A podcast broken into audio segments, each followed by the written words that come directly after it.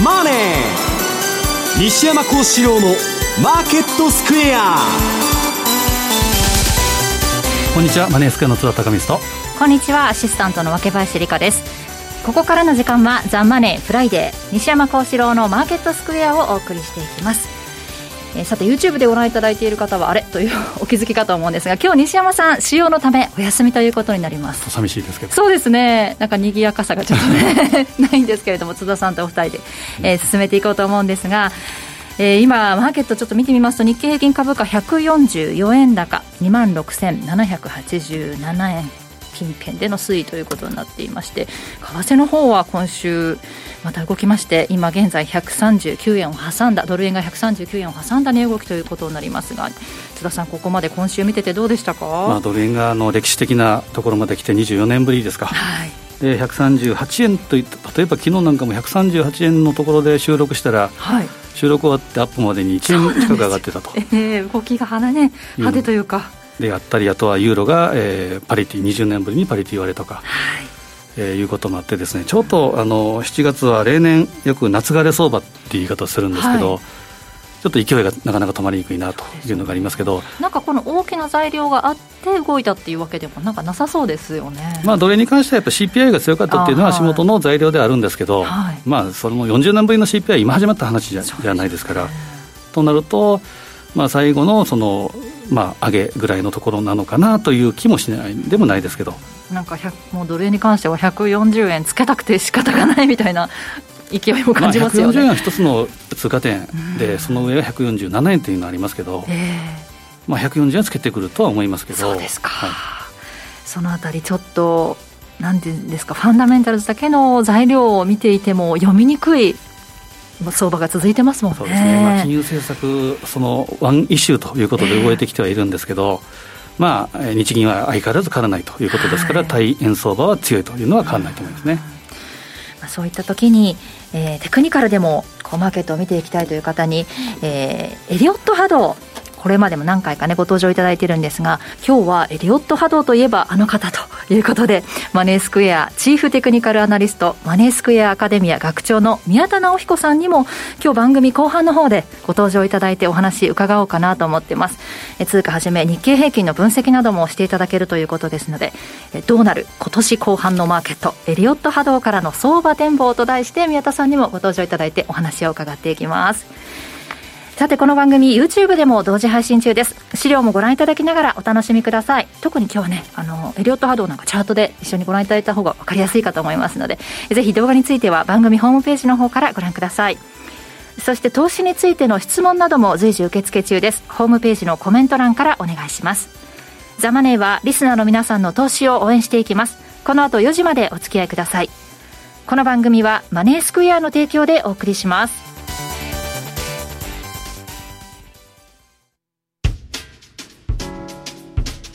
お聞きの放送は、ラジオ日経です。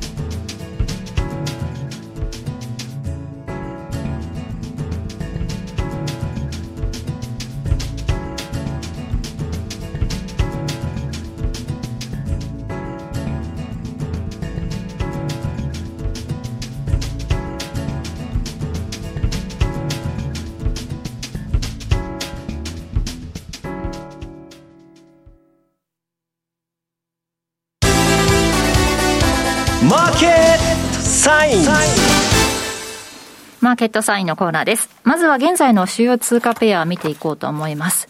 えドル円は先ほどお伝えしましたが、139円を挟んだ値動きということで、現在138円の9798、ユーロ円が139円の3135、ユーロドルが1.00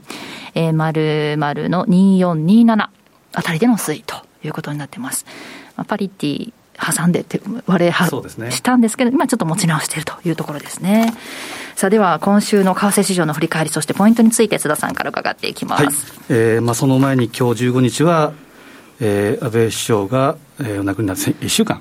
そうか金曜日でしたよね。まさに今ぐらいはですね、ね、なかなかその仕事も手につかなかったというのがあったんですけど、えーまあ、あのまずはその頃からお悔やみ申し上げたいなというのがあって、うんちょっといろいろ複雑なところがあるんですけど、はい。えー、ちょっと、まあ、秋には国葬が決まったということですから、なんかこんなことになって、海外の方から安倍さんがそんなふうに見られてたんだなっていうのを、なんか改めて感じましたよね。本当多いと思いますね。あの友人なんかも海外にいる友人なんかもやっぱすごいと、はい、人気がすごいという話もあるので、まあ、改めてすごさが分かるなという感じですね。すね。はい。まあ、そこではちょっと本題に戻りますけれども、えーえ今週、えー、ファンダメンタルズ材料っていうのが、まあ、結構目白押しだったということで、ちょっとファンダメンタルズの材料をちょっとまとめました。はい、資料丸1番ですね。で、えー、まずはですね、13日水曜日、えー、RBNZ と BOC、えー、ニュージーランドとカナダの会合がありました。はい、で、ニュージーランドに関しては0.5%の利上げということで、6回を連続。はい、まあ、基本的にやはり、えー、追加、えー、利上げも示唆したというのがありますけど、サプライズはカナダですね。0.75の利上げの予想のところが0.1%。で、この幅、1%幅っていうのは98年8月以来ですか？ら、24年ぶりの、はい、まあ、サプライズということで、カナダ自体は4回5連続ということになりました。で、両者ともに声明等々も見たら高派であったと。はい。で、いうことになります。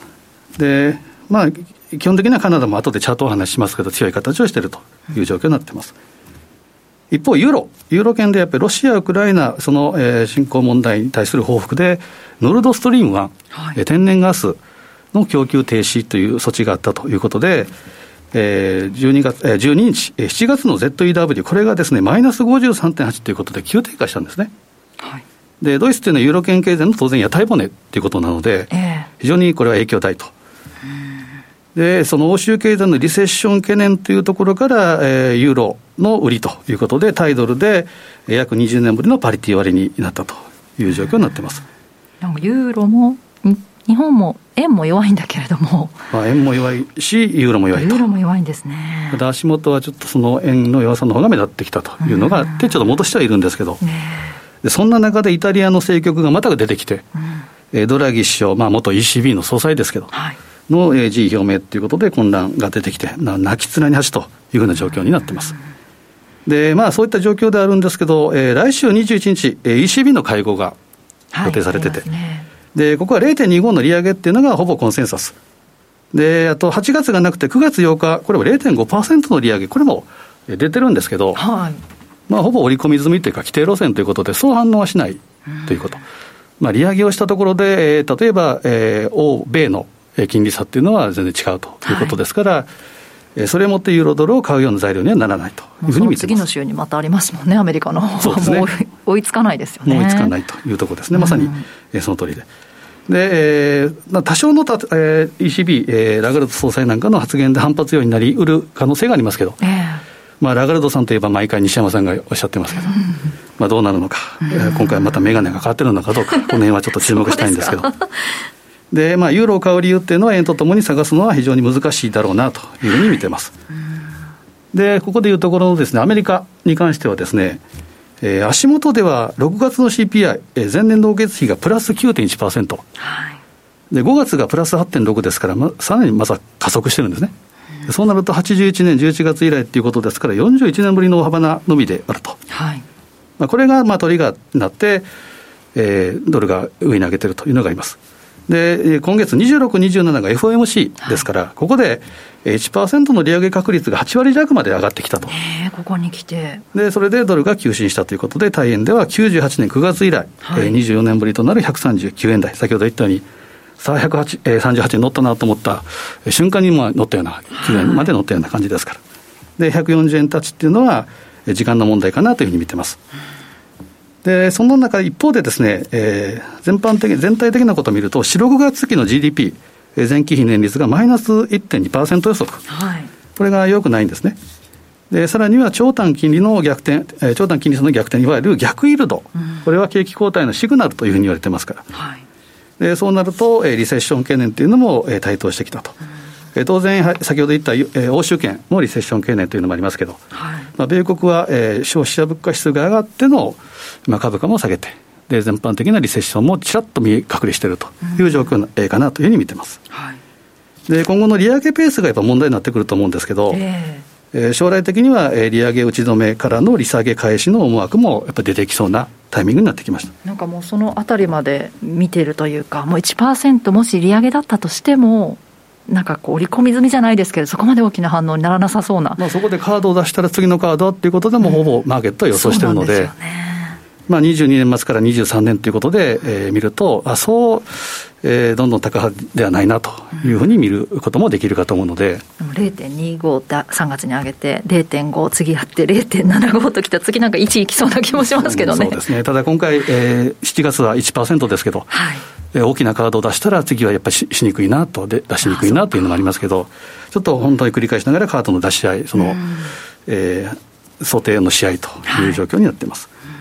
で、えーまあ、それから考えると、短期的にはやっぱりドル円って強いと思うんですけど、はい、中中期的には一旦頭打ちということも考えたほうがいいかなと、えー、そんなに一気呵成に上に行くという状況じゃないんじゃないかなというふうに見てます。はい、で、えー、次のベンチマークはやはり140円、はい。えー、これが見えてくるんですけど、その先はですね、えー、98年8月につけた147円の71というのがあります。うん、これが、まあ、そこまでは空白地帯と言ってもいいと思うので、えーまあ、そこも、えー、超えるためには、えーまあ、日銀側の風力、えー、動力が必要かなと。つまりアメリカ側からの CPI の上げではなくて、はい、日銀からのさらなる追加緩和があるかどうか、うん、その辺が、えー、ポイントになってくるかなというふうに考えています。はい、で、そこに日の丸がありますけど、えー、日銀側はどうかというと、えー、11日、日銀の支店長会議があって、えー、追加緩和を辞さない姿勢を、はい、えー、黒田総裁が取ったという状況があります。はい。で先ほど言いました、えーまあ、先週金曜日に他界された安倍元首相、えー、かつて黒田総裁と安倍黒ということで、アベノミクスのまさに、えー、両輪ということですから、でそうなると、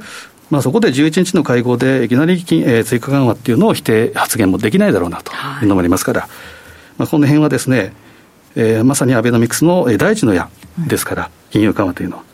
でそうなると、まあ、これ、あくまで個人的な、えー、予想ですけど、えー、まさに安倍元首相へのオマージュということもあって、えー、これは続けざるを得ないじゃないかなというふうに感じ、えー、考えてます。はい。ただ、えーまあ、来年4月で任期が終わりますから、はい、その後は日銀のプロパーが来たときにはどうなるかということはいろいろ言われてますけど、うん、しばらくは、えー、円売りトレンド、円売り姿勢、緩和姿勢というのは変わらないかというふうに見てます。はい、で、えー、あと12日、日米の財務省会談があって、まあ、これはまあ適切に協力するというふうな一応、えー、話になってますけど、まあ、介入については当然のごとく合意はなしと。で、えー、次週の日銀会合があります。この後の黒田総裁の会見は、えー、どうなるか、この辺が一段の上値トライとなる可能性もあるというふうに見たほうがいいかなと。でそこで会合スケジュール丸2番なんですけど、これだいぶ消化されてきました。まあ、4月以降ではありますけど。で、えー、来週注目は ECB、はい、えー、21日。で、えー、時を同じくして、日銀もですね、21なんですね。はい、で、そこは、えー、TCMB、トルコとか、あとは南アフリカなんかも会合があると、うん、いうことなので、えー、特に21日は、えー、ラッシュというのがあります。はいまあ、その後は、えー、FOMC の26、27、この辺が今月は、えーまあ、要注目かなというふうに思います。で、その前にあるのが18日、これニュージーランドの、えー、4、6月期の四半期の CPI が出てくると。はいで、20日は、えー、イギリスとカナダの6月の CPI が出てくると。この辺も、えー、それぞれ同意になってくるかなということなので、ちょっとこの辺の日付はですね、見ながら、チェックいただければというふうに思いますね。はい、で、ちょっと個別でチャートを見ていくとですね、まあ、大きな流れのその、えー、ところはですね、当社の宮田さんの方から後で説明があると思いますけど、えー、冷やしチャートを見ていくと丸3番。はいこれがドル円の冷やしの複合チャートで、えー、ありますけど、まあ、大きく、まあ、見たらですね、上昇三角形型の上値抵抗線を超えてきたというのが今の現状。ということは赤線で書いてる140円というのはまさに、えー、手の届く距離ということがあるので、下値しっかりでしばらく、えー、動いてくるだろうなというのが、えー、ドル円の動きです。はい、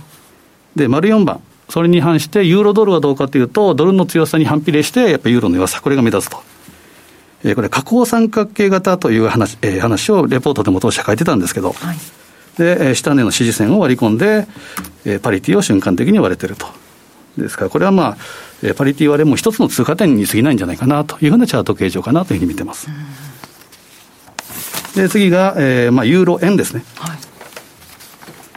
まあ、ドルの強さ、えー、ユーロの弱さがありますけど、円の弱さというのもありますから、ちょっと、えー、形状が変わってくるんですけど、ここで見たのはですね、冷やしレベルでいうところのダブルトップじゃないかなと、上値は140円145円近辺。で、下は138円の38ぐらい。はい、で瞬間的に割り割り込んだこの黄色の丸のところあったんですけど、ちょっと、えー、足元で戻してきてる。まあ、これはデッドキャットバウンスというふうに見ていいと思うんですけど、うん、で上値140円をトライするかどうかというところではありますけど、えー、仮にこれがダブルトップでネックラインというふうに考えると、えー、ターゲットはどこまで来るかというと、131円の76ぐらい、まず一つの目処として、えー、これは十分あり得るかなというふうに見てます。なので、ユーロ円に関しては安物買いの全入しないということになりかねないので、えー、安易に買わない方がいいんじゃないかなと。なので、ユーロの買いとか、えーまあ、円の買いっていうのはなかなか材料が見当たらないというのは、昨日 M2TV の話をさせてもらいました。はい、で、丸6番、カナダ。えー、これはですね、BOC があった動きではあるんですけど、えー、上昇ペナント型っていうことで、えー、ジグザグというところが、えー、これは3日前ですか、上に抜けてるというのがあります。うんで、この形はですね、えー、教科書的に言うと、えー、上値抵抗線を超えてるので、どんと上に行く可能性は十分あり得るということですから、まあ、えー、基本的には強いというふうに考えていいと思います。来週 CPI でしたっけ ?CPI ありますね。ねで、この辺で注目は、この黄色の丸でや、えー、囲ってますけど、えー、そろそろ地高スパン、26日遅れてる地高スパンですけど、これが抜けるかどうか。はい、えー、抜けてくると、えー、上向きのサインということですから、えー、カナダっていうのはシーズナルサイクルで考えても、年間通してっていう秋口まで強いというふうなデータがあるので、えー、まあ、ちょっと面白いかなというのがカナダドル円ですね。はい、で、あとは、えー、当社のお客さんでもよく見られてる5ドル円。最近の動きはちょっと、えー、動き鈍かったんですけど、はい、これは上昇ペナント型っていうことで、ちょっと動きが鈍くなっているところではありますけど、うん、上値抵抗線にちょうどタッチしているようなところかなと。はい、でこれでいうと、やはり上の抵抗線を抜けてくるっていうのは、やっぱ95円近く超えないとなんとも言えないんですけど、うん、まあ、しばらくは、えー、ジグザグというところではありますけど、気をつけたいのは、まあ後で言いますけど、8月の5ドルっていうのは非常に相性悪いですから、下がりやすい。5ドルが下がりやすい。5ドルが下がりやすくて、円高になりやすいっていう傾向があるので、はい、この辺は気をつけたいところでありますけど、えもう一段上値を試すような今、え試合かなというふうに見てます。で、ちょっと93円の50切るぐらいまで下げてきてますけどね、ね。えー、なんか8月で0.75の利上げが予想されてたんだけれども、まあ、0.5の予想っていうのが出てきたみたいで、まあ、そうですね、それとあとは中国えー、ゼロコロナ政策からの一回ちょっと離れて、またそのいろいろコロナの問題なんかも言われているというのもありますけど、うん、中国との関わり、えー、もありますし、あとは資源ですね、国際商品の動き、はい、特に銅なんかも今、弱いということ、うん、穀物相場も今弱く、弱含んでいるということもあるので、はい、いきなりちょっと上に向かうということはなさそうな。今は重いと、はい。はい、でそれに絡めて、丸8番、ニュージーランドドル円。はい。これも、えー、ゴードレンと同じように似たような上昇ペナント型ということではありますけど、えー、相対的に言うとニュージーランドドルの方がちょっと強いかなという動きが見えるんですね。うそうなると、あと後半で話をしようと思ってる OG、えー、キウイ。はいえー、今まで OG したいということで上に向かってたんですけど、ちょっとそ,、えー、そろそろその力学が変わってくるかなという気もしないでもないと。でニュージーランドは、えーまあ、一番多いのはニュージーランドドル円はですね、西山さんがの時もよく話しましたけど、8月末買いっていうのが一番ワークしやすいというのがあります。えー、裏を返せば8月には下がりやすいというのもあるので、これはゴードレン、ニュージーランドドル円ともに注意したいなというのがあります。ただ、えー、ゴードレン、ニュージーランドドル円とも上に向かう、今、あえー、足場固めをしているというふうに見てもらっていいかなというふうに見てます。でそこで、えー、注目したのは丸9番、ちょっと早いですけど、また7月の今日は半ばですけど、えーえー、月別の平均騰落率を見ていくと、これ、大円通貨の傾向なんですけど、やっぱりこの、えーまあ、丸で囲ってるのは8月は、はい、えー、全般的に大円通貨が下げやすい。うんで日米ともに株価もこの8月は下げやすいっていうのがあるんですね。うん、まあ材料的にはジャクソンホールが8月の後半にありますけど、この辺じゃないかとかいろいろあるんですけど、はい、まああの、8月に大きなイベントっていうのはなかなかないということで、えー、修正安にもなりやすいと。あくまで、えー、これ傾向データですから、必ずこ、えー、今年の8月もこうなるとわけじゃないですけど、はい、7月相場っていうのは、8月にの下げに向けた準備をするという、えー、月というふうに見てもらったほうがいいかもしれません。何十年ぶりっていう筋がね、なんか数出てきてる中で、今年のこの傾向としては、どうなんでしょうね。まあ、どっかでが当てはまりそうでしょうかね、まあ、コロナショック後っていうのは財政金融総動員ですから、このシーズナルっていうのは当てはまらなかったんですけど、まあ、どっかで息抜き、ガス抜きっていうのは必要ですから、ねえー、ガス抜きがちょうどいいタイミングが8月なのかもしれないと。うん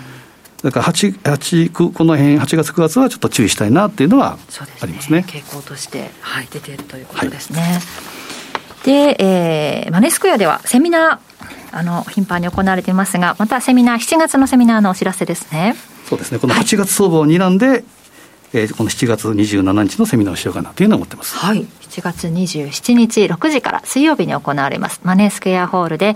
えー、アウトルックトラリピー戦略セミナーが行われます。これ津田さんも出られますね。はい、えっ、ー、と、高尾、えー、さんも出ます。はい。トラリピーボックスでおなじみの高尾さんも登場して、あと西田さんも。えー、相場分析からトラレピ戦略まで充実の3部構成でお届けするということですので、こちらは講座を開設されている方のみのお申し込みということですね。前回6月もですね結構来ていただいて、はい、えーと、遠方からも来ていただいたので、えー、ぜひ7月もやるので、うん、講座開設をしていただいて、はい、ご参加いただければなというふうに思いますね。そうですね。7月27日水曜日6時からの会場セミナーのお知らせでした。ということで、えー、まあこう動きがあった名の通貨ペアをちょっと紹介してもらいましたが、このユーロドルのパリティ、まあ、なるだろうなるだってずっと言われてて、まあ、ユーロ、パリティ割れして、その、パリティ割れっていうのは結構久しぶりですよね。これ、これまで。年ぶりなんですね。そのユーロが発足して、からすぐこう結構下げていったんですよね。0.8が最低だったかな。まあ99年がスタートですから。えーでまあ、動きは結構荒かったんですね、ただ、まあ、パリティは、えー、まあ前々から割れるだろうというふうに言われたところがやっぱ下げてきてるっていうのがありますし、なかなかユーロの信任っていうのは、えー、取れてないと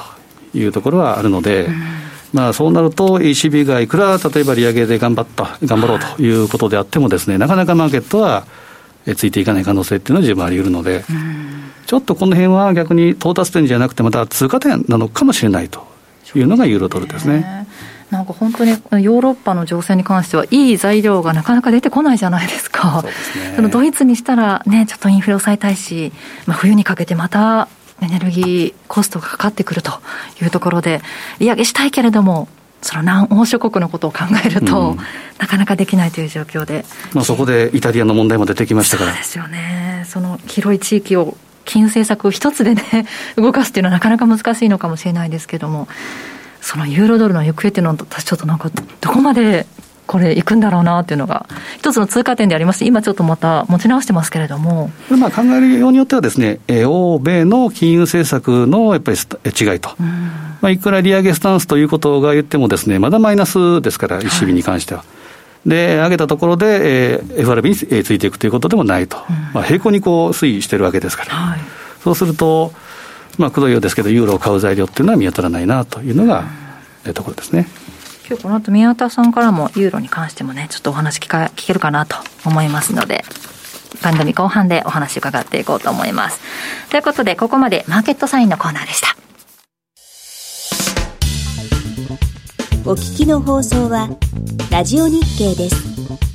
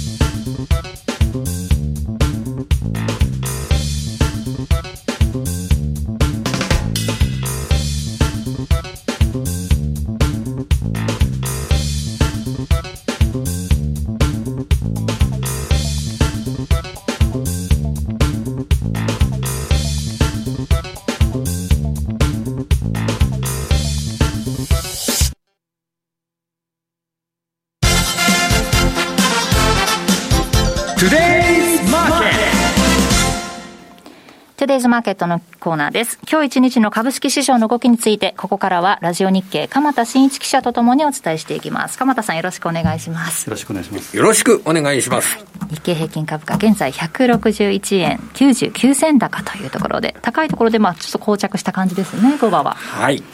あの、やっぱり今日は、あの、売買代金の上位銘柄ですとかを見ますと、はいなんじゃこりゃというようなぐらい、ファーストリテイリングの株価が上がってるんですよね。はい、本当なんじゃこりゃですね。えー、昨日、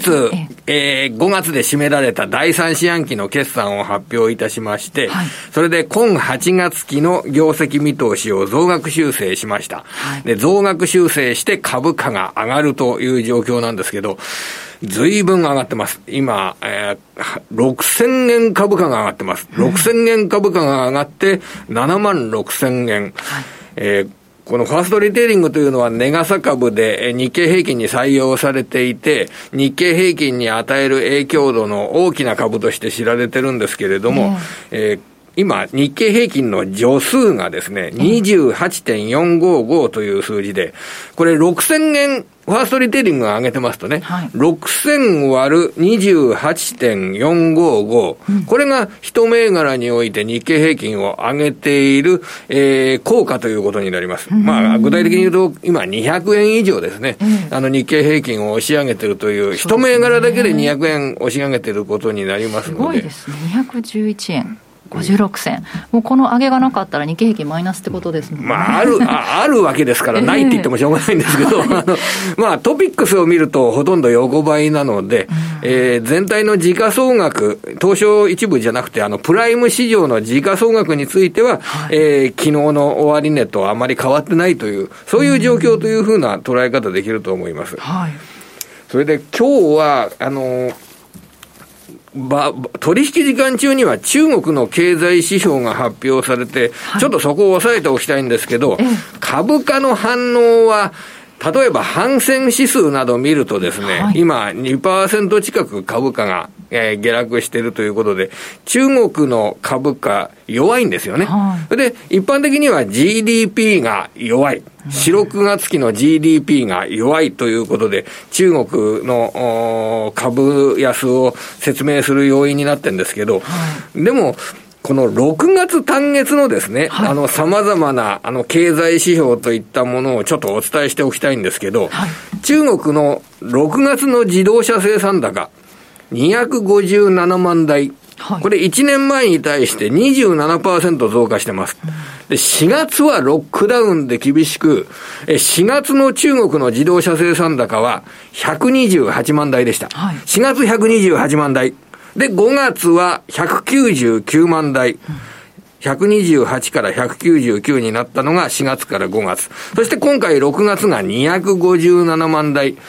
結構こうやって取り、自動車生産取り出すと、うん、ロックダウンから抜け出してるというような感じしません？そうですね。えー、それから中国の小売売上高。はい、中国の小売売上高は6月が、うんえー、3億8700万人民元。これだけ言ってもよくわかんないんですけど、3億8700万人民元は、5月の3億3500万人民元に対して、えー、5000万人民元ぐらい増えています。はい、えー、これは、えー、結局、10、パーセンテージにすると15%ぐらい5月に対して増えている、6月は。で、4月に対して、4月は3億人民元を割るという金額だったんですが、4月に対して、えー、これは、えー、10%増えるというような、あの、状態になっているという状況です。あ、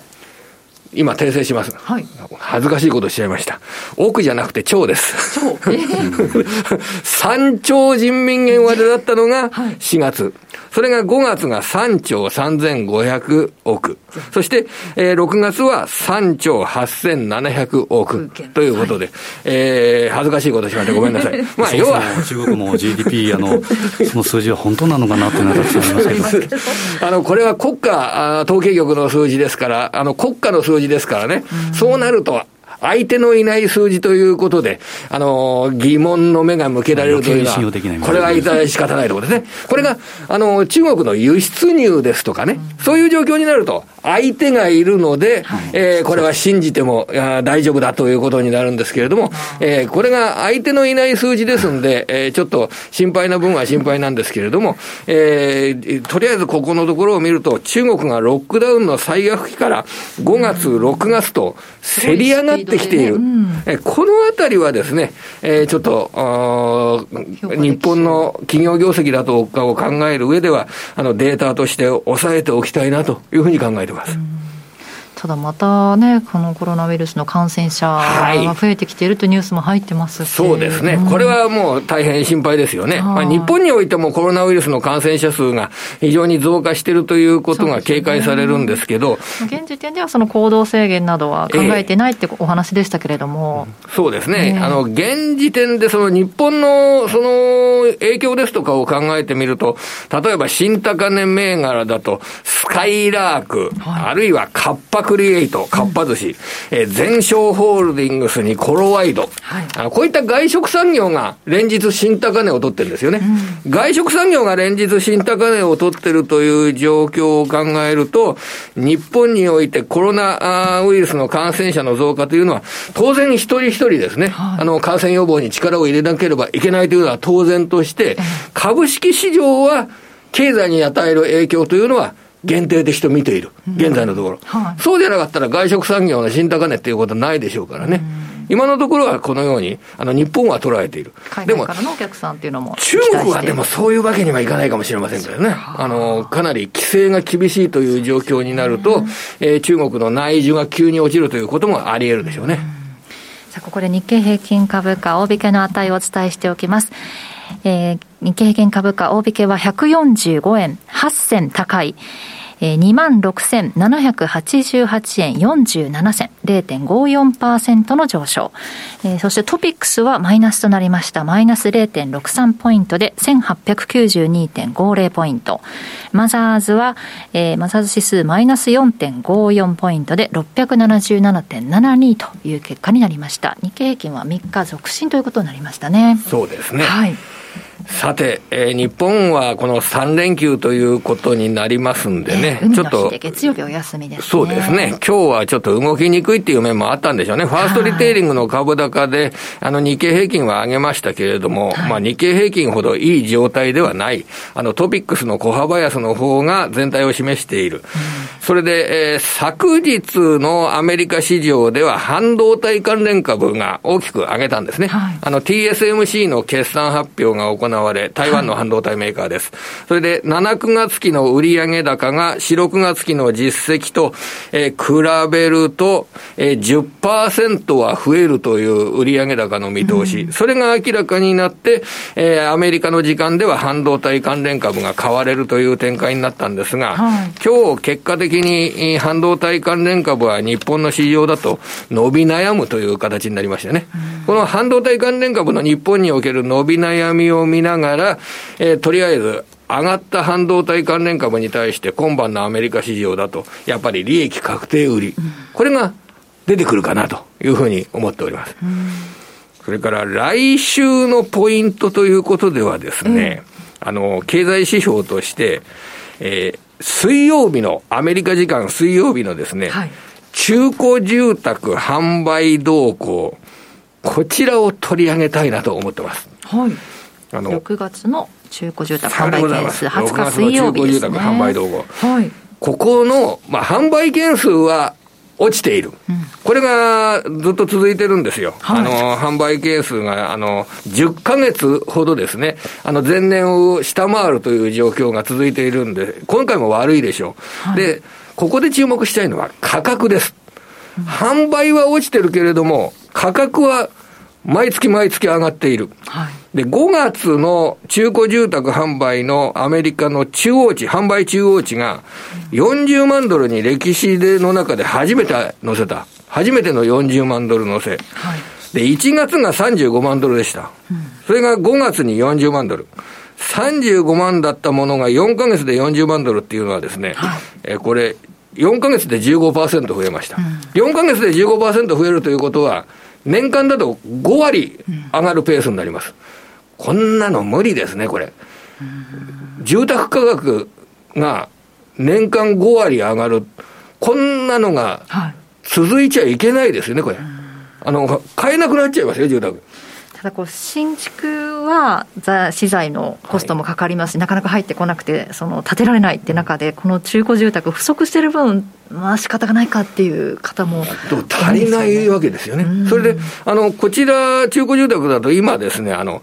えー賃貸にするためにお金持ちの方が買って、それを賃貸に出したり、賃貸料が高いですからね。それから、あの、買った後売ると儲かるんで、ということで、投機的にということで、初めて購入する人がですね、初めての購入者の比率が今4分の1、27%ぐらいなんですって。で1年前は34%あったのが、今27%で、要は、投機で買うっていう人が増えてる。で、この価格が下がるっていうような方向にならないと、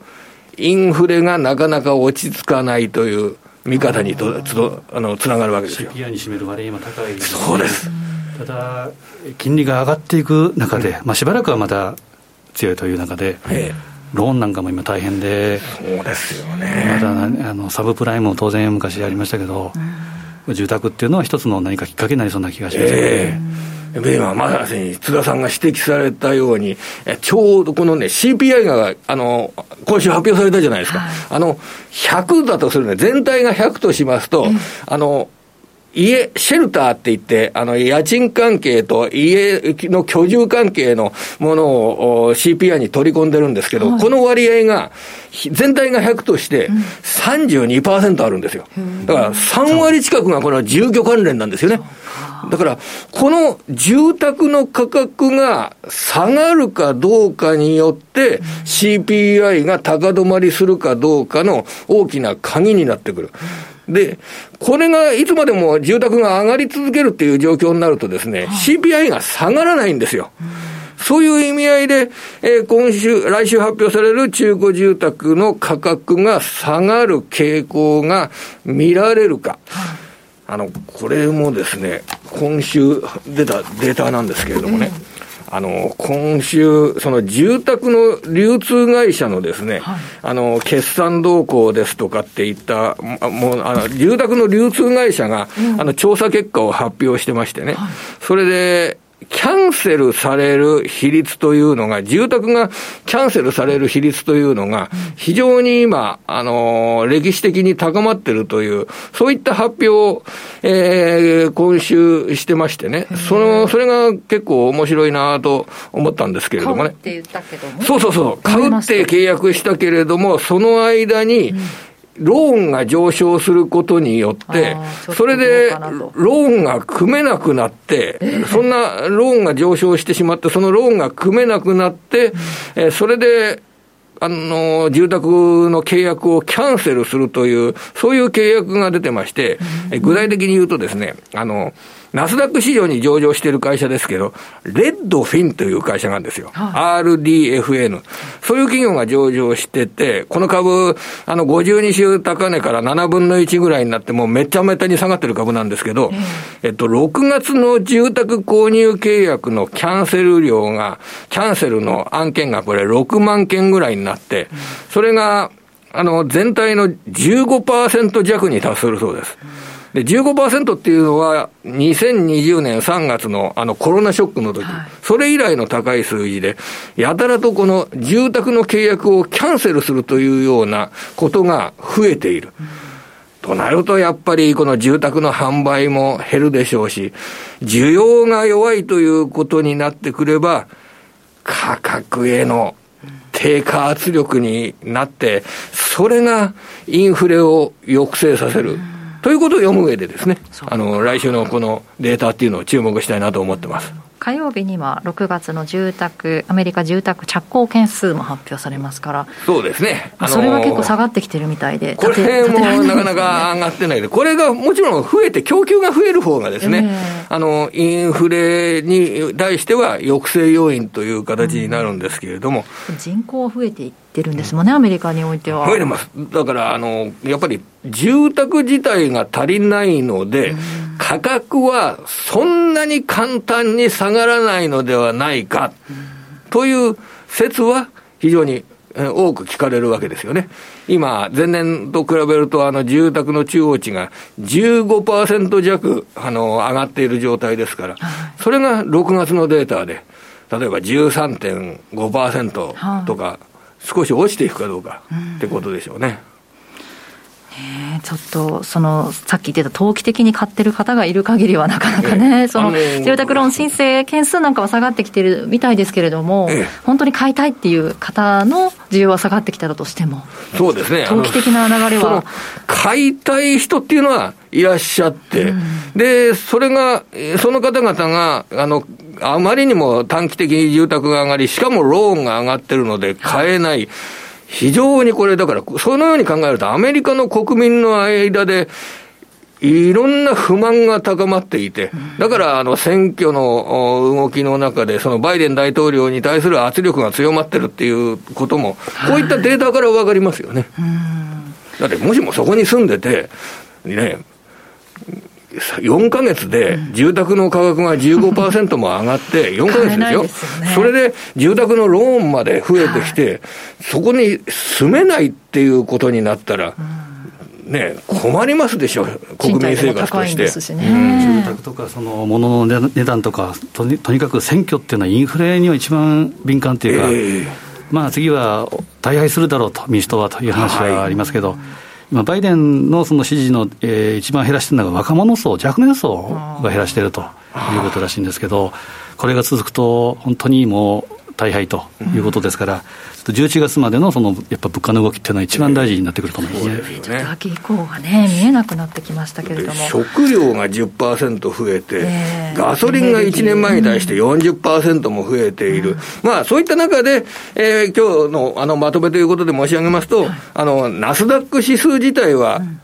今週、まあ、まあ、そこが高かね、上がってはいないけれども、うん、本来こんなね、あの、利上げ確率が上がって、うん、えー、インフレが上がった時って、ナスダック総合指数で1日に3%とか4%とか下げるのは当たり前のようにあったんですけど、はいあんまり下げないんですよね。だから、いろいろな悪材料を今、ナスダック総合指数が、えー、吸収しつつ、うん、えー、全体が、あの、ナスダック自体が、あの、底入れの可能性ですとかを探っている。はい、悪材料に対して下がりにくくなったって、いうのは、空売り筋が一番嫌いますからね。こんな悪材料が出てきて、利上げ幅1%になるっていうような、そんなニュースが出てきて、ナスダック総合指数があんまり下がらないっていうと、ショートポジション持ってたら、これ、嫌な気持ちになりますよ、これ。ね。もうなんかさっきもね、津田さんから金利のピークがちょっともう見えてきたんじゃないかっていう、その先の方を見るようになってきたんじゃないかっていうお話もありましたけれども、ね、まさに同感ですね、それは本当に。ってなってくると、ちょっとインフレもね、落ち着いてくるのかなと、まあ、期待はしたいですけれどもね。はい、ということで、そのあたりの雲、グロース。の底堅さっていうところのお話もありましたが、ファストリは終わって6100円高、7万6230円という8%以上の上昇だったんですね。この株自体もね、あの、PBR がすごく高い、PER がすごく高いから、まあ日本だとグロース株の代表なんですよね。だから今、グロース株に対して投機的な買い物が入っていることを、ちょっと象徴するような、ね、動きだったんじゃないですか。そうですね。ということで来週の注目は20日水曜日のその住宅関連の指標、はい、6月のアメリカ中古住宅販売件数注目だというお話でした。ここまで鎌田記者でした。どうもありがとうございました。ということで、えー、ここで商いなど固まったようですのでお伝えしておきます日経平均株価今日終値は145円8銭高い26,788円47銭で終えています。200円以上値上がりする場面もあったり、マイナスに沈んだり、ちょっと方向感の乏しい展開となった一日だったようです。えー、そして、と、プライム市場全体の売買高などをお伝えしておきます。売買高が10億7831万株、売買代金は2兆5444億、2900万円。そしてプライム、プライム市場全体の値上がり銘柄数が全体の37.4%で689銘柄。値下がり銘柄数は58.4%で1074銘柄。変わらずが75銘柄でした。えー、そして商品の値も見ておきます。直近の東京、え国内の金先物1グラムあたり7587円、マイナス62円、え0.81%の下落となっています。そして原油、直近の東京原油先物は1キロリットルあたり7万1180円。こちらも下落でマイナス、えー、マイナス670円。えマイナス0.93%の下落ということになっています。ということで、ここまでえー、トゥデイズマーケットのコーナーをお送りしました。お聞きの放送は、ラジオ日経です。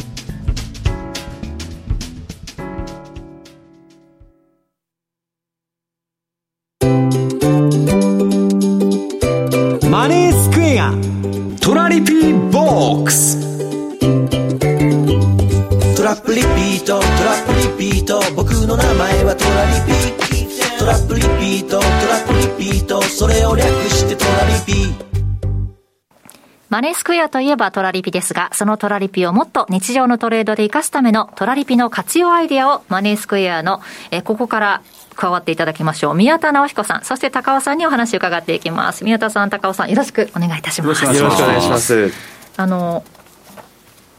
エリオあトラリピ戦略リストで見ていると、エリオット波動戦略ということで、宮田さんと高尾さんの名前、両方ね、一緒になって出てきてたりするんで、一緒になってこう考えたりすることもあるんですよね。そうなんですよ、ね、このエリオット波動戦略、ちょっと今もうあのレンジがいい方向に抜けてしまってはいるんですけれども、うんうんうん、まずあの宮田さんのあのエリオット波動の、えー、見通しみたいなところを伺わせていただいて、はい、じゃあそれをトラリピ戦略に落とし込んでいったみたいなところで、うん、以前、ドル円とユーロドルですね、そうでしたね。一緒に考えて出させていただいて、うん、どちらもいい方向にあの利食いレンジアウトしてくれていて、ね、はい、好調だったといったところで。はい、ということで、ここからちょっと特別に宮田さんにも 早くから出てきてもらおうということで、はい、お越しいただきました。スタジオはお久しぶりですもんね。久しぶりなんですよ。えー、こちらは、えー、っとですね、この番組は3か月ぶりなんですけども、はい、その時は自宅からのリモート参加ということで、でね、まるでいるかのようにこう画面に映ってたんですけど、結構回線つながるかどうかハラハラしたんですけれども、そうでしたね。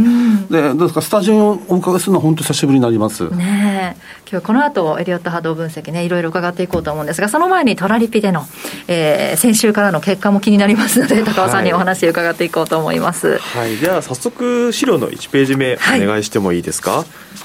えー、まずはドルカナダ。はい、はい、これがリリースして約2か月ですね、はい、経過して非常に調子がいいとせっかくなのでちょっとパフォーマンス持ってきました、はい、でこの戦略自体ですねこの、えー、ドルカナダの、まあ、1.2から1.3買いトラリピで1.3から1.4売りトラリピみたいなところですね、はい、これが今ちょうど本当に真ん中の美味しいところにいてくれてと、で今後ちょっとどう動くかなみたいなところとかもちょっと宮田さんにも 伺っていきたいかなと思って せっかくなのであの一緒の機会として。ドルカナダってあんまり M2TV でもねやってないですよね。そうですね。ねはい。あの、ただまあ、あの、以前からよく見るようにはしていまして、えー、まあ、現時点での自分の、まあ、見立てといいますかですね、はい、あの、まあ、エリオットに照らし合わせての考えとしてはですね、はい、まあ、これ、えっ、ー、と、表示されてるグラフ、えー、まあ、レンジですよね、一言で言って。うんうん、で、まあ、上限が1.46ぐらいでしょうか。で、下限が1.2。っていうところですよね。はい、で、今、あの、高尾さんから言われて、あの、ありましたように、半値戻りぐらいのところに当たるんですけど、はい、短期的にはですね、えー、この高値から、まあ、最近の安値までの61.8%、これ黄金分割ですけども、その戻りを試すのかなと。で、61.8%戻りですと1.365とか、えー、この辺になってくるかと思います。で、その後なんですけれども、まあ、おそらくはですね、レンジの上限近いところまでは行くけれども、えー、まあ、この大き大あのまあ、大きな意味でのレンジの上限は、まあ、抜けることはあまりないかなと、そういう感じですね。素晴らしいんじゃないですかね、そ,、はい、それ もうあのこの戦略上、ちょうどいいところのお話だったりするので、お今やっぱり始めるのであれば、結構ドルカナダ、今からでも全然おすすめかなといった、はい、お話になってくると思います。先ほどあの宮田さんもあのいわゆるその1.46台とかっていうところお話あるんですけど、ちゃんと1.47まで耐えられるような仕掛けになっているので、これもちょうどいいかなと思って。はい、そのあたりまでは今までもね、このチャート見ても2回ぐらいは行ってますもんね。そうですね、えー、はい。まあ、ここもしっかり耐えられますよといった戦略なので、ぜひチェックしていただければというところですね。はい、ハーフハーフ戦略ですね。はい、はい、でこれちょっと、まあ、あの昨日少しあのちらっと冷やして上昇するような局面あったんですけれども、はい、まあ、これ、何か理由あるかなみたいなところ、ちょっと次の資料を見ていきたいんですけれども。えーはい、こちらがまあ原油価格ですね、これが少しちょっと落ちてましたよといったところで、やっぱりあのカナダ資源国通貨といったところで原油に引きずられるといった傾向もやっぱり出てくる時があるので、まあ、ここが少し昨日は影響したんじゃなかろうかみたいなちょっとお話ですね。あの僕の方からちょっといいですかね、この原油価格について。えー、じりじり下がってきましたよね。はい、あの若林さんとね、毎週月曜日、えー、M2TV であのご一緒させていただいていますよね。はい、で原油は2週間ぐらい前にやったのかな、はい、で、えー、その際ですね、えーと、WTI の見方として、しばらくやっぱ下値模索だっていう、うん、あの展開を予想していましてね、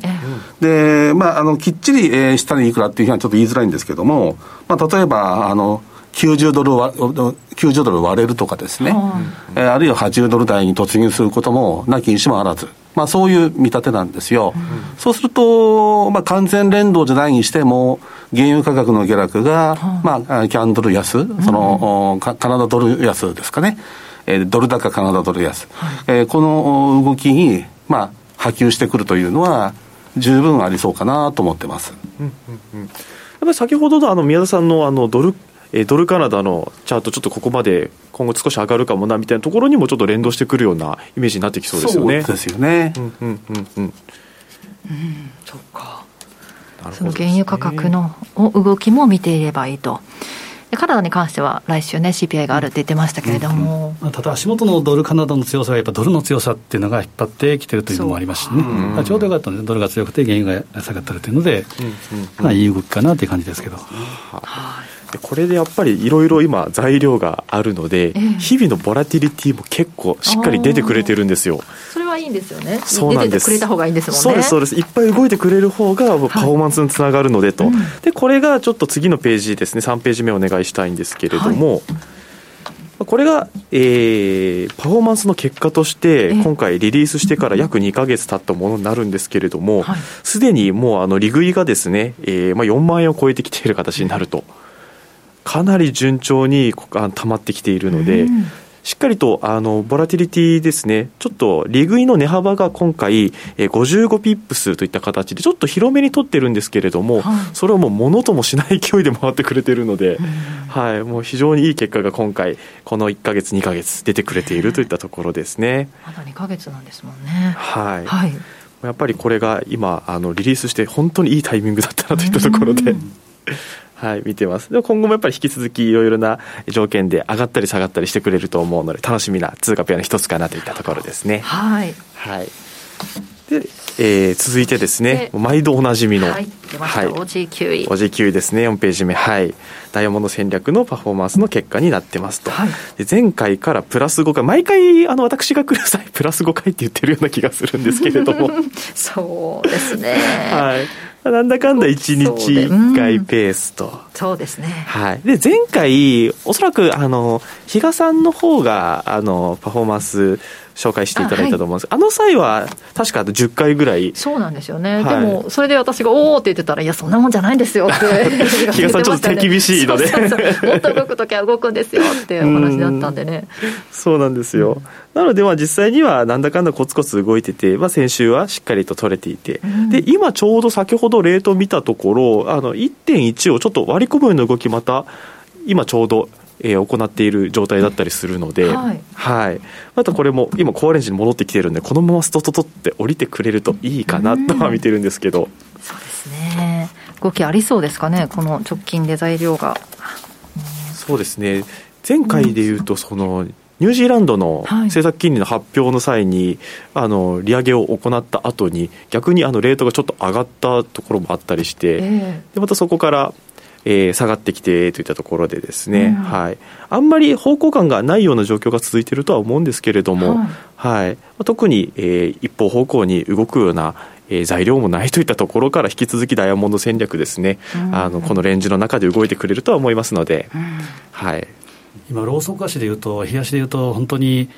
実態実態の短いコマっていう、まあ、気迷いの状況ですから、うん、まあ、ここもと本当に同意が非常に少ない、うん、OG 級にとっては同意が少ないんですけど、今、力が相殺し合って同意が少なくなっているということなので。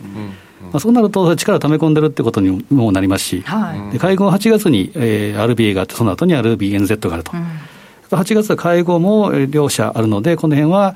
逆にまあチャンスかなということですから、ちょっと動きが少ない時に仕掛けるっていうのもありかもしれませんね。うん。なるほど、拮抗し合っているっていうことですからね、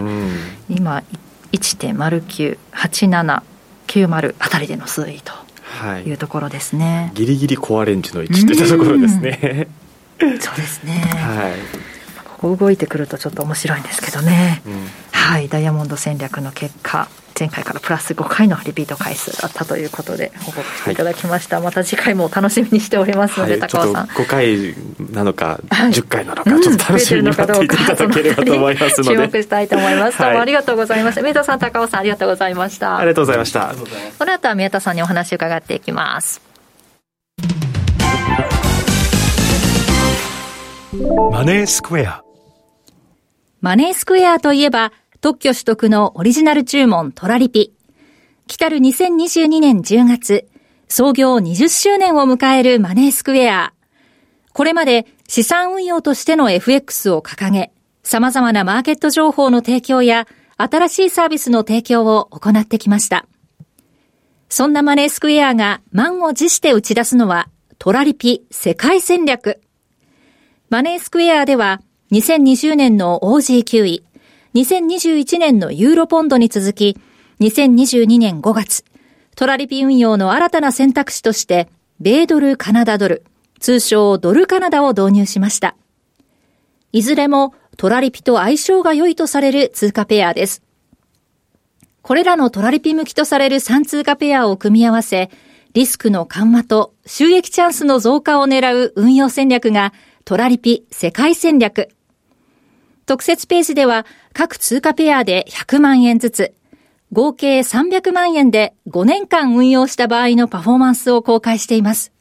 ぜひご覧ください。マネースクエアではこれからもザンマネー西山幸四郎のマーケットスクエアを通して投資家の皆様を応援いたします。毎日が財産になる株式会社マネースクエア金融商品取引業関東財務局長金賞番号第2797号。当社の取扱い商品は、投資元本以上の損失が生じる恐れがあります。契約締結前交付書面をよくご理解された上でお取引ください。お聞きの放送は、ラジオ日経です。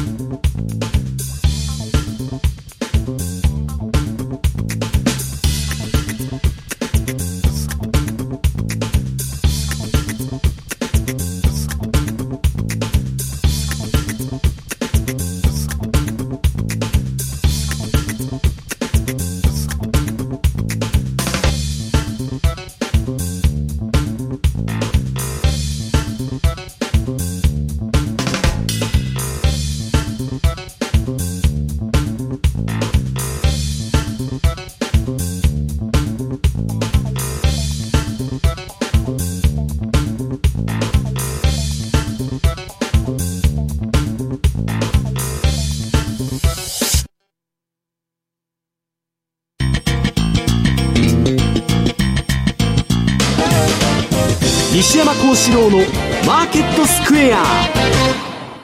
さて今日のこのコーナーではエリオット波動による相場分析。マネースクエアチーフテクニカルアナリストマネースクエアアカデミア学長の宮田直彦さんにお話を伺っていきます。宮田さんお願いします、はい、よろしくお願いします。今日はどうなる後半今年後半のマーケット、エリオット波動からの相場展望というテーマですが。そうですね、7月、はい、まあ、下半期に入って、えー、あの、まあ、これからどうなるかと、年末にかけての、まあ、あの、すべておお知らせはできませんけれども、はい、いくつか主要なところをですね、うん、えー、見立てをご報告したいと思います。はい、お願いします。えー、まずですね、ちょっと前回のおさらいといいますか、エリオット波動とはっていうところ、軽くですね、お話します。はい、まあ、ラルフ・ネルソン・エリオットっていう人ですね。うん、で、7月28日が誕生日で、はい、えっ、と、こと今月28日で、うん、えー、満151歳。生きていらっしゃる生誕151年ですね。はいで、両党ハードの強みというのは、あの、市場価格の方向性を知ると上がるか下がるか、うん、で、上がる下がる、どこまでいくかっていうことですね。これ、節目が分かると。うん、そして、まあ、タイミング。いつそうなるのかと。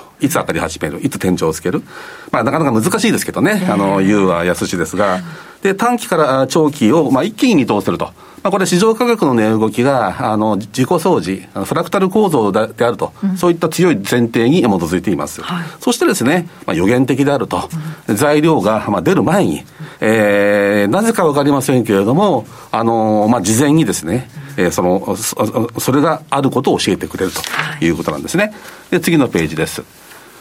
あの、フラクタルと言いましたけれども、まあ、5波動で上がって3波動で下がると、まあ、よく知られる、これ、これがエリオットパターンですね。はい、えー、この5波動、3波動という組み合わせがですね、短期、長期、中期、いろんなところに、まあ、繰り返し繰り返し、えー、あの、観測されるということなんですよ。うん、だからまあ、あの、さっき言いましたように、えー、短期であろうが、超長期であろうが、同じ形なので、だからまあ、一気通眼でですね、うん、えー、エリオットハート、エリオットタッチというのを、まあ、習得できれば、はい、あのちょそういった予想が可能になると。うん、ではですね、えー、次は、あの、メドですね、はい、下でのメド。次のスライドお願いします。はい、5波動で上がって、3波動で下がる、エリオットパターンがこれだって言いましたけども、はい、そこでですね、どのあたりが強い下げのメドになるかというとですね、ちょうどこのグラフで言うと、あの3と4の間の領域、うん、えー、このあたり、まあ、特にですね、4の安値付近というのが、下げ止まりやすいとされてるんですよね。だからまあ、単純にですね、おしめ買いといっても、非常にこの曖昧、えー、主観的な、あの、あの、言い方になるんですけども、はい、人によって受け取り方って違うじゃないですか。おしめ買いと言われても。でも、医療とハードだと、はっきりいくらだっていうふうに、まあ、言えることができると。うん、それから、えっ、ー、と、0.382とか、0.5、0.618といった、はい、いわゆる黄金分割比率も一緒に使いながらですね、うん、えー、分析していくと、まあ、より、えー、角度が高まっていくと、まあ、いうことなんですね。はい、で続きまして、えー、5ページになりますが、まあ、これはですね、必ずそうなるといったものじゃありませんが、知っておくと参考になることが多い、えー、経験則、ガイドラインでして、はい、あのー、まあ、単純に言っちゃうとですね、まあ単純に言っちゃうとというか、1、2、3、4、5で上がったときに、はい、2のところは単純な形になることが多くて、えー、翻って、えー、だいぶ上がった後に訪れる4のところは、これはもみ合いになることが多いんですよ。うん、三角持ち合いになることが典型的でして、はい、まあ、複雑な形になると。単純の後には、単純は続きづらいという、こういう、うまあ、あの、ガイドラインなんですね。はい、ではですね、軽くおさらいをさせていただいたところで、うんえー、ドル円からいきましょうか。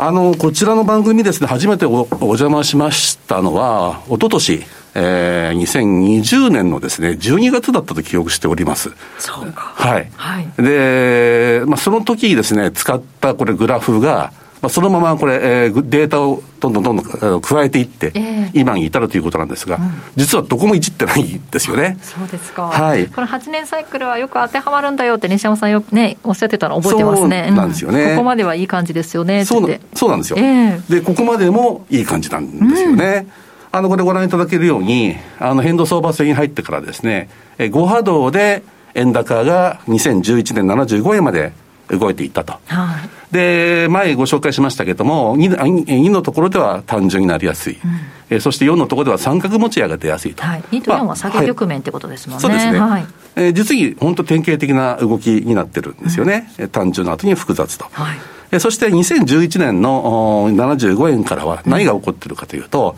もう長期的な円安の時代だということですね。だからまあなんて言いましょうか、まあ40年の円安時代かどうかは別にしましてもですね、えー、これはまあパラダイムシフトと言ってもいいぐらいじゃないかなということなんですよ。で、ちなみにこれ8年サイクルでいくと、2023年、来年ですね、そこがまあ時間的な目処、うん、円安が一旦終わるであろうと考えている目処で、はい、で水準的にはですね、え前ごご紹介したように、はい、えっ、と、4の安値ぐらいというところですよね。1、2、3、4、5で上がってきたところの4の安値ぐらい。そうすると、まあ、最近そういったあのことを言う人がだいぶ増えてますけども、えー、えー、147円ぐらいですよね。そうですね、このグラフでいうと、下に行くほどドル高、円安ってことですもんね。はい、はい。えー、で、まあ、あまあ、そこでもしも止まらなければ、160円なんていうこともあると思うんですけれども、あの、一言で言うと、まあ、理想的にはですね、はい、来年のどこかで、うん、えー、1ドル150円というのが、エリオット波動から、まあ、得られる、うん、えー、示唆というか、予想なんですよね。で、この見通しっていうのは、ええ、一昨年時点でご紹介していることなんですよ。はい。言ってました。宮田さん150円ぐらいまで食って言ってましたけどってその時はねあんまり 現実的な数字じゃ正直言ってなかったですよね。面白いのはね、ええ、結局その後、まあインフレ懸念であるとか、利上げになったりとか、後からそういったまあマーケットトレンドの動きを後押しするような材料ってのは出てくるわけですよ。ところが2年前なんていうのはむしろこの えー、ディスインフレでの状態がですね、ずっと続くかのようなことが言われてて、まあ去年などもですね、1月時点で1ドル100円割れをするだろうと、2021年は。そんなふうに言われてましたよね。えー、次のスライドを見ていただきたいんですけど、これが去年の1月の私の見通しだったんですけど、これはチャートパターンで右側にあるようにですね、シンメトリカルトライアングルという形は、まあ、おおむねこれ強気のパターンなんですね。はいえー、で、左側のグラフが当時のドル円のチャートで、当時1ドル104円ぐらいだったんですよ。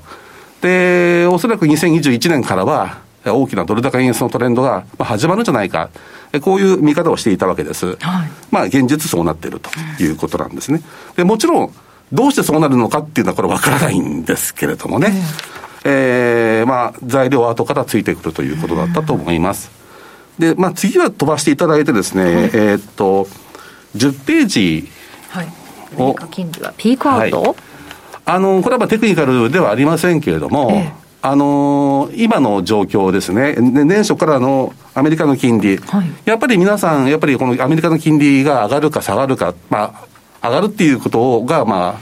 まあ、本当に常識というかですね、共有されていて、はい、まあ、だからドル高の動きも続くと、まあ、確かにそれはそうだとは思うんですね。はい。えただ、同時にですね、直近の足元の動きとしてはですね、あの、まあ、インフレ期待が、まあ、だいぶ落ち着いてきてるなっていうのがあるんですよね。はい、そして、えっ、ー、と、名目と、あの、えー、期待インフレ率の、あの、まあ、ブレイクイーブンのですね、えー、の差である実質金利、はい、これもですね、まあ、ちょっとピークアウト感が出てきているなと。そういうさなかにおいて、今、ちょっとドル高がぐいぐいまた進んでるというのは、少しちょっと無理してるなっていう印象は否めないです。はい、あの、ドル高の方向性自体は、まだ来年にかけて続くと思ってはいるんですけども、えー、今年と後半というようなことを占う上ではですね、うん、一辺倒のドル高にどこかブレーキがかかるんじゃないのかなと、うん、そういうふうに、えー、見てます。はい、えー、次の11ページなのですけれども、こちらはアメリカの10年長期金利なんですが、はい今年の上半期というのはですね、まあ本当にもう、もう一方方向の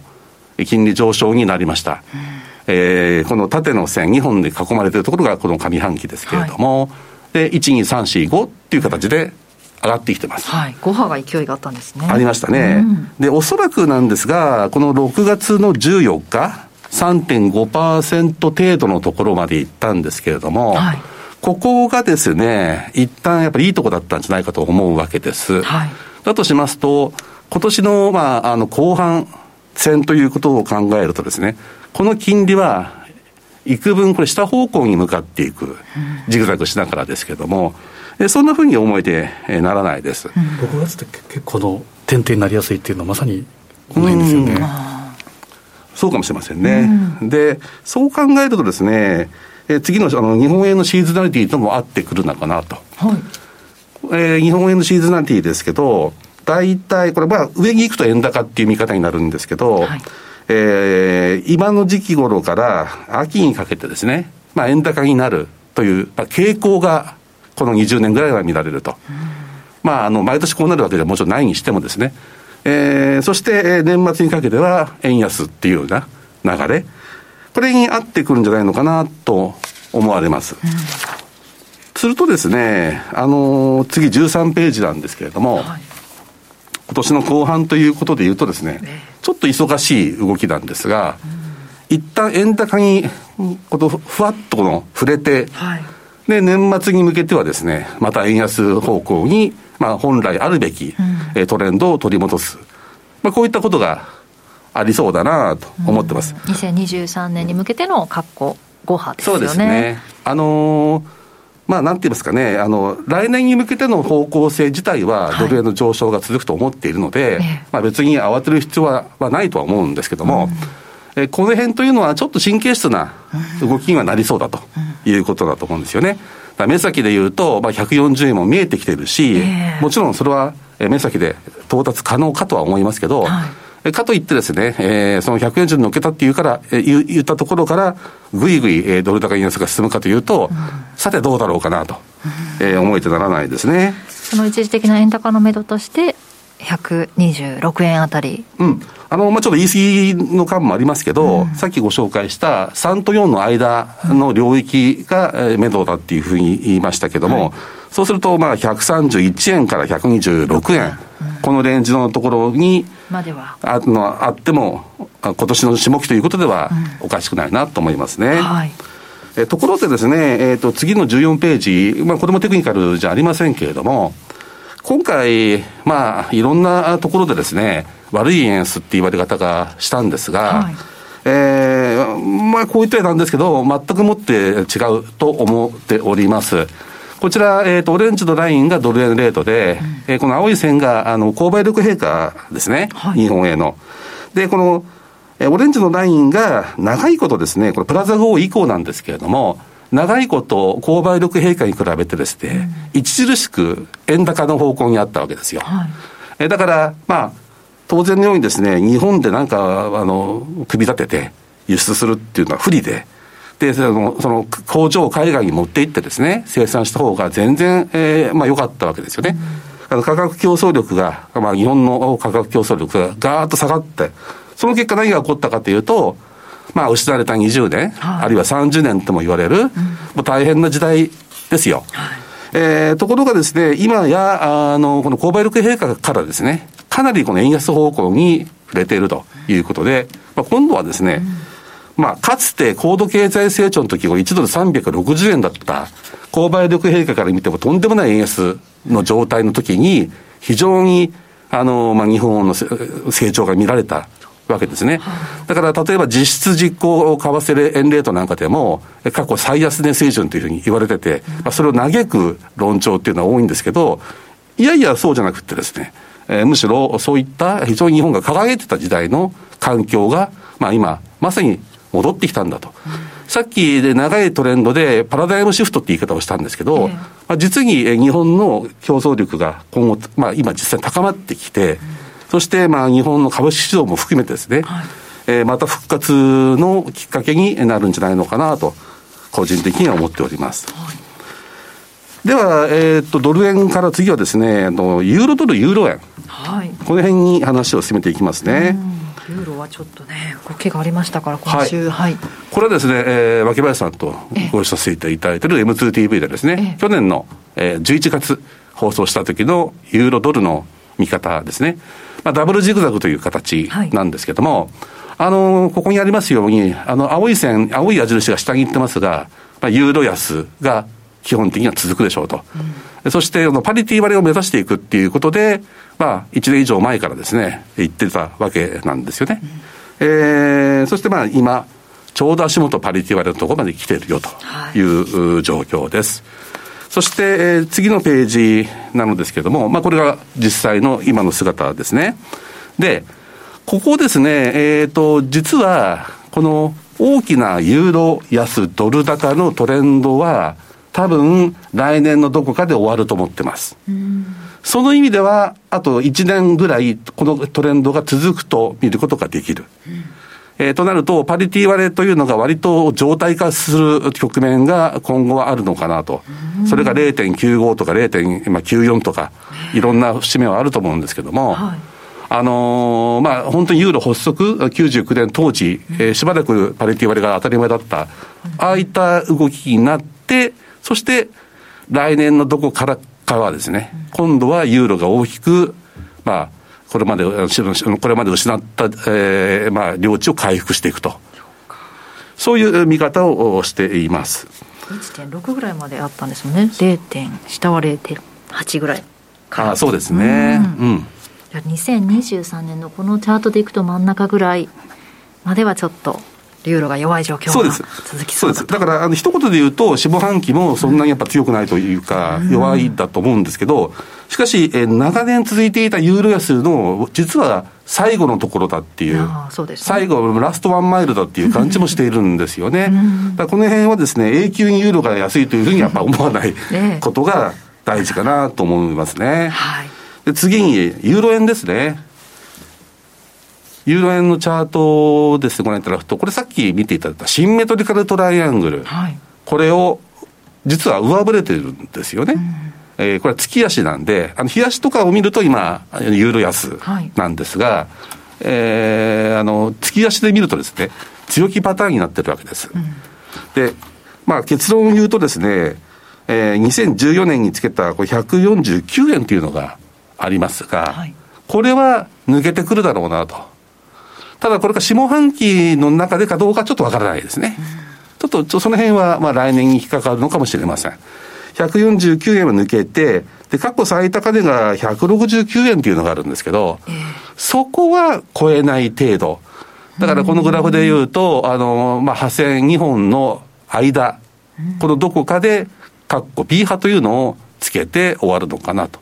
思ってます。うん、まあ、139円ぐらいですもんね。そうですね。はい。はい、えではですね、えっと、株式相場に移ります。日経平均ですね。はい、えー、20ページになります。今、やっぱり、えっ、ー、と、まあ、ようやくですね、あのー、まあ、あの、コロナから、まあ、回復に向かい始めた日本経済と、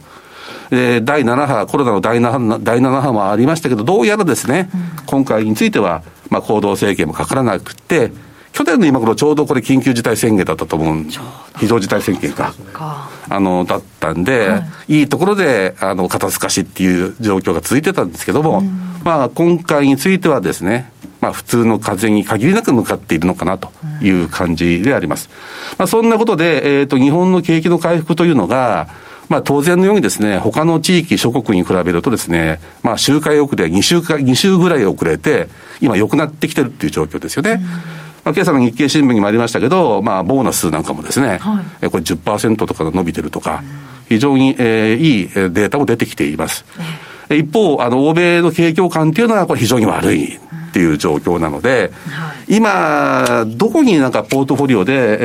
えー、世界分散投資の中でですね、どこに一番資金を、うんねまあ消去法的でも何でもですね、はい、持ってきやすいか、うん、私だったらやっぱ日本株じゃないかと思うんですよね。うん、で、次のページなんですけど、あのまあ、これ改めての確認ですけども、はい、円安っていうのは、やっぱなんだかんだ言ってですね、企業業績にプラス効果の方が大きいと。これ縦軸がドル円レートで、えー、っと、横軸がですね、日経平均の一株利益なんですよね。これ、えー、まあ、正の相関というかですね、はい、これ、あの、大体、ざっくり言うと、えー、ドル円レートが10%円安になると、えー、一株利益がですね、7%ぐらい増えるという、まあ、ざっくりですけど、そういうようなイメージになります。はい、だから、まあ、明らかにですね、あの、企業の想定レートなんか見ても、やっぱり135円っていうのはちょっと想定の外にありますので、今の足元のレートというのは。今後、やっぱり企業業績が情報修正されたり、うん、えー、そういったことも、まあ、多くなってくると。まあ、もちろんアメリカ経済なんかを見てですね、いやいや、そうじゃないと日本も悪くなるんじゃないかっていう声は多いわけです。はい、まあ、だから株価もですね、伸び悩んでるっていう状況なんですけど、私はあるところからですね、まあ、近いうち、えー、この円安というのがですね、まあ、正当に評価される局面が、えー、来るんじゃないかなと思ってます。はい、で、続きましてですね、あの、投資家心理を見てみたいんですけど、次の22ページですね。えー、これ、一番上が日経平均で、はい、中段が日経平均の予想 EPS ですよね。はい、もう史上最高値圏にあります、はい、EPS は。えー、ところが、センチメントは弱い。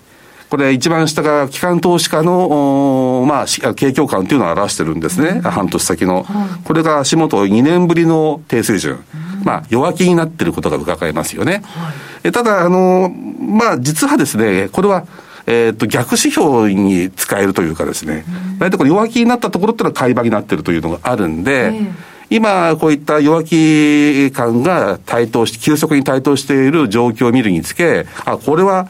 やっぱ強気の準備をした方がいいんじゃないのかなという考え方ができると思います。はい、そこでですね、23ページ、えー、ひょっとしたらと思うんですけれども、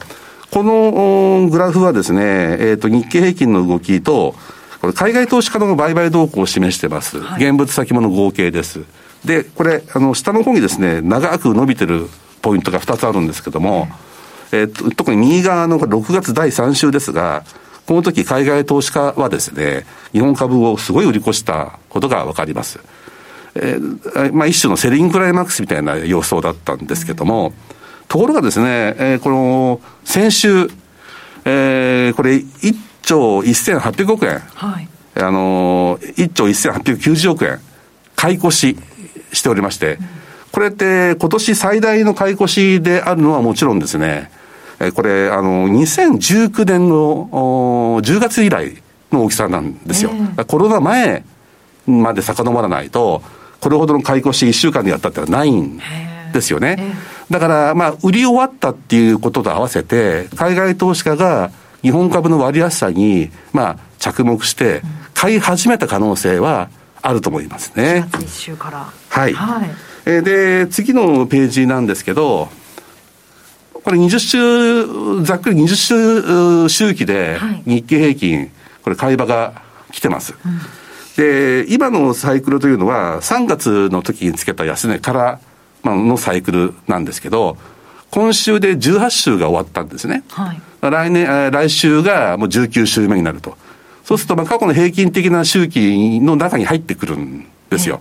えー、来週いきなりというふうなふうにはちょっと思いづらいですけども、えーまあ、この7月の下旬から8月の上旬、この付近はですね、えー、まあ、ようやく、まあ、上昇が、あの、起こりやすい、そんな局面に、えー、まあ、タイミングに入ってきてるかなと思います。はい、で25ページは日経平均のシーズナリティですが、まあ、ざっくり言ってですね、年の前半が仕込み場、うん、えー、後半は、まあ、上昇トレンドになりやすいんで、あのー、まあ、ちょうどこの辺、まあ、矢印のところちょうど真ん中、今真ん中にありますか、年間の。はい。まあ、仕込み場というふうに言えるんじゃないでしょうかね。うん、で、最後にですね、ちょっとやっぱ気になります外部マーケットとして、アメリカ株、そして中国株といったところでご紹介しますね。はい、アメリカ株についてはですね、今回はまずこの、あの、まあ、注目度が高い、ええ。ー、一つのこれあの有名な ETF なんですけども、えこれ、はい、キャシュートさんの。これがですね、まあ上に下に大きく行ってこいっていうダイナミックな動きをしたんですが、はい、最後の売り叩きの、もう最後の安値を形成するときに、ものすごい空前の出来高を伴ってるんですよね。はい、まあ、セリングクライマックスと言っていいんじゃないでしょうか。はい、だからハイパーグロース株が、まあ、ここから、まあ、V 字型で上昇するっていうのはちょっと、あの、まあ、あの、そこはちょっと考えづらいんですけども、うん、底打ちはしているんじゃないのかなと。ね、持ち直してますよね。はい、可能性があると思いますね。えー、で、28ページはナスダックです。うんナスダックは、あの、これまでのところですね、えー、と、までおよそ10年にわたって、もうちょ、もう少し、もう少しの長きにわたってですね、50ヶ月移動平均線というのを月末値では一度も下回ってないんですね。で今、50ヶ月移動平均線というのは1万680となっておりまして、はいまあ、この水準をですね、月末値で、えー、まあ、基本的には維持する限りにおいては、あのまあ、超強気っていうのは言いづらいですけども、うん、そんなに過剰に心配することはないのかなと。うん、特に、あの底打ち体制にあるんじゃないかという意を強くするのは、次のフィラデルフィア半導体株指数でありまして、はい、えこれについてはですね、えー、っと、実はこの13日、えー、今週ですね、はい、例のあのアメリカ CPI が9.1%というとんでもない上振れをしたんですが、はい、ナスダックじゃなかったこの、えー、ソックス指数、はい、これは13、14日、大幅に続伸してるんですよね。うん。だからまあ、あの、金利の上昇を不安視する、それを嫌気して、あの、大きく売るというような局面というのは、過ぎつつあるかなと。かなり相当織り込みが進んだんじゃないのかな。そんな印象ですよね。はいえー、ただこれエディオット波動では多分ここからは複雑な三角持ち合いみたいな形を形成しやすいので、だから V 字型で高値を抜けるというのはちょっとあの、そこまで甘くなくてですね、しばらく時間が必要と。下では固まりつつあるんじゃないか。こんなように、まあ見ることができると思います。はいで、これが本当に最後のページになりますけれども、まあ中国株も、中国市場もですね、やっぱりなかなかこれ行動規制とか、いろんな問題があって、えー、住宅ローンを返済しないぞとか、いや、いろんなこと言われてですね、あん、漂ってるじゃないですか。はい、えー、ただ、チャートのパターン見ると、全然違う見方ができるんですよ。これ大きな三角持ち合いが2007年の高値から完成したように思います。はい、だとすると、今実は大きな上昇トレンドの本当初動の中にあるかもしれない。うん、まあ、そんなことから日本株をあの取り巻く不安要因もですね、徐々にまあ後退してくるのかなと。下半期はそのところにあたりも注目して期待したいと思ってます。ちょっと駆け足でしたけど、資料全部ね、ご紹介いただけてよかったです。あの、改めて不安材料1からチャートで確認できたというところで安心ができました。宮田さんどうもありがとうございました。どうもありがとうございました。お聞きの放送は、ラジオ日経です。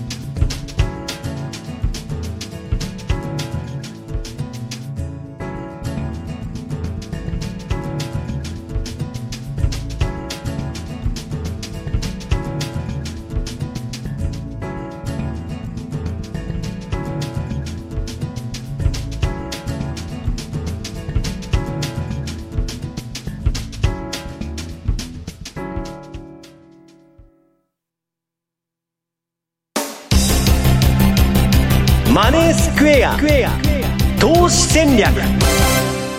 さて、では来週に向けての投資戦略、津田さん、お願いします。えー、まあ、その前に宮田さん、の駆け足でありがとうございました。もう息切れしますよね。で宮田さんのレポートはですね、当社のホームページ、えー、マイページに、えー、エリオットのレポートがあるということと、火曜日と木曜日。うん、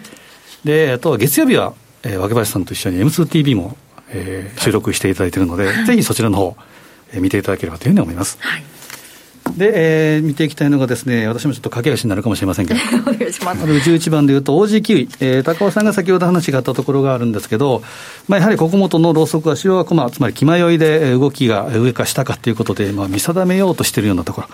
で、下は1.095、上は1.111、このあたりが、えー、コアになってくるかなということで、裏を返せばスクイーズ、力を溜め込んでるってことは、上下にポンと一回抜ける可能性があるというのもあるので、うん、まあ、この場合、ちょっと下の方が経験則上多いかなと思うんですけど、しばらくはレンジというふうに考えてもらっていいと思います。非常にシンプルです。はい、で、丸12番、ユーロポンド。これに関してはですね、やっぱりユーロの弱さっていうことがあって、下に向かっていると。で、自己スパも下に抜けてるっていうことですから、えー、下に切り下げということですから、今日は戻り売りという感じでいいと思います。で、上は0.855ぐらいが、えー、一つの上値目処。で、下は0.83ぐらいまで十分あり得るというふうに考えていいかなというふうに見てます。うん、えー、基本はやっぱり下ということですね。うんで最後見たいのが、えー、13番のドルカナダ。はい、えー、まさに、えー、昨日のローソク足が上髭でボーンと上げて、えー、陽線ですけど、こういう場合でして、一旦反省相場、修正相場になりやすいと。下は1.275、上は1.325ぐらい。えー、これもしばらくは、えー、レンジかなということですから、この、えー、当社でいう世界戦略通貨っていうのがあります。うん、えー、やはり隣同士の通貨っていうことで、総金融政策もぶれないということですから、ぜひ、えー、ご参加いただければなというふうに思いますね。そうですね。ちょっといろいろ動きが出てきてますしちょっと秋に向けてね変わり目の季節なのかもしれませんので改めてしっかりチャートチェックできてよかったです。宮田さん今日は本当にありがとうございました。ありがとうございました。またぜひお願いし あの西山さんいらっしゃる時にお願いします。よろしくお願いします、はい、ということで番組そろそろお別れの時間です、えー、今日ここまでのお相手はマネースキア津田高光と宮田さんと宮田直子と。竹林理香でした。さようなら。この番組はマネースクエアの提供でお送りしました。